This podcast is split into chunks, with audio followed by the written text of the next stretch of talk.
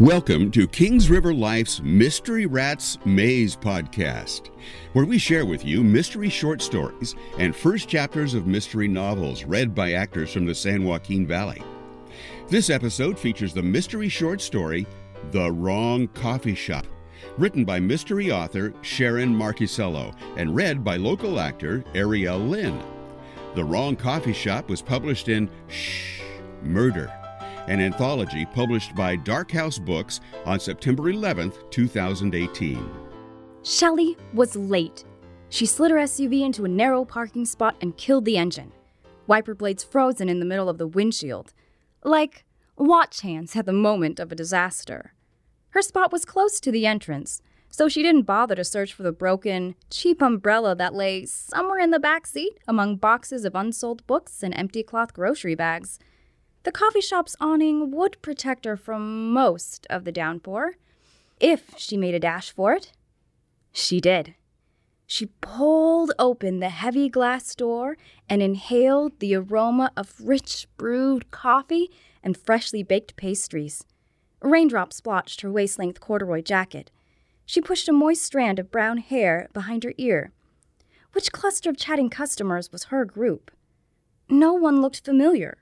Julie and Denny were the only members she knew, and it had been so long since the group last met in person, at the DeKalb Public Library that time. She wasn't sure she'd even recognize them. Maybe everyone had canceled at the last minute because of the rain. Or maybe they were all stuck in traffic? People in Atlanta forgot how to drive when it rained. She looked down at her smartphone. She'd forgotten to add Julie's number to her contacts. Maybe it was on the email. Should she order a coffee? Or should she first make sure the meeting was still on? This wasn't Starbucks, but the prices were just as high. A clean shaven young man wearing glasses looked up from his laptop, made eye contact, and waved her over. Gratefully, Shelley slid into the seat across from him at the small wooden table. She set her black leather handbag on the tile floor beside her chair the chair made a scraping sound against the tile as she scooted it closer to the table and adjusted her position. Sheila? He extended a hand. Shelley. She shook his hand. Where is. He withdrew his hand and pointed to the cell phone he was holding.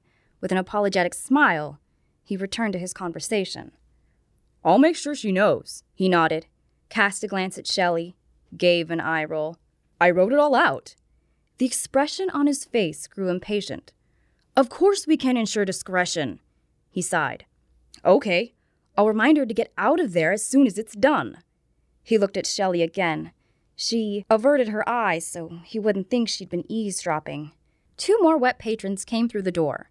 One man scraped his boots against an invisible doormat as he folded up his dripping umbrella. Shelley didn't recognize them either, and they didn't seem to be looking for anyone. The man on the phone appeared to be on hold. Shelley took advantage of the lull. Have you seen Julie yet? She's still coming, isn't she? His brow furrowed. Then the person on the other end of the line came back to the conversation and regained his attention. Of course. I understand. Leave nothing behind. He reached into a leather portfolio, retrieved a sheet of paper, and pushed it across the table to Shelley.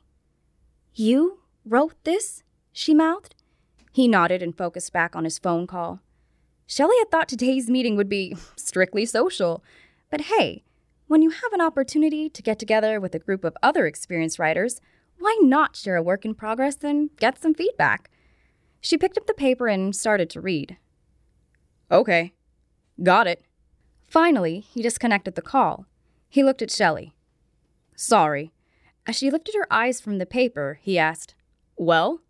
What do you think? She shrugged. Is this your whole synopsis? Synopsis? What do you mean? As written, it looks like the plot has a few holes. I mean, no one would actually. What are you talking about? Oh, dear.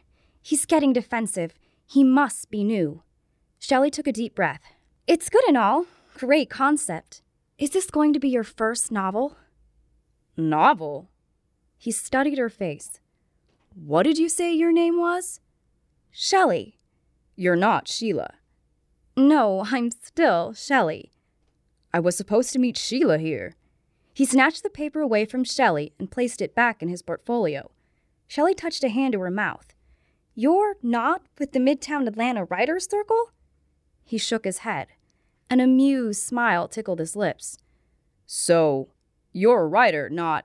Not Sheila, she smiled. I make my living as a librarian, but yes, I'm a writer. What do you write? Murder mysteries. He stifled a chuckle. Murder mysteries. He looked around the room. Where's your group? Your partners in crime? I don't know. Shelley glanced at her phone. She had found Julie's email and verified that she had the date and time correct. We were supposed to meet at 10 o'clock this morning, the San Francisco Coffee House on Highland Avenue. Which one? The San Francisco Coffee House on Highland Avenue, Shelley repeated. This one? Isn't this the San Francisco Coffee House on Highland Avenue? Shelley had just typed San Francisco Coffee House into her GPS, and the directions had taken her here. It is, but there's another one about two miles north of here. Shelley reread the email. Julie had not given the address of the coffee shop where they were to meet, but she had mentioned a cross street that Shelley did not remember passing. There are two San Francisco coffee houses on Highland Avenue? Ugh. In a city where half the streets are named Peachtree, why should I be surprised? He nodded. I bet your friends went to the other one. It's bigger, more room to spread out and have a meeting. Blushing, she picked up her handbag and rose from her chair. Again, its wooden legs scraped the tile as she extricated herself. Sorry. You found some holes in my plot? He still wore that half smile as his eyes assessed her head to toe. Are you sure you don't want to be Sheila? We could make it better. Shelley headed for the door. Nice meeting you, she called over her shoulder whatever your name is. Before she could reach the handle, the door swung open, admitting a willowy redhead in a tight black leather skirt, dark fishnet stockings, and a wide brimmed hat. The air outside felt cool. The rain had stopped. Shelley held the door to let the woman pass. Sheila? She addressed the newcomer, and Shelley could have sworn there was a flicker of recognition at the sound of the name. Someone's waiting for you.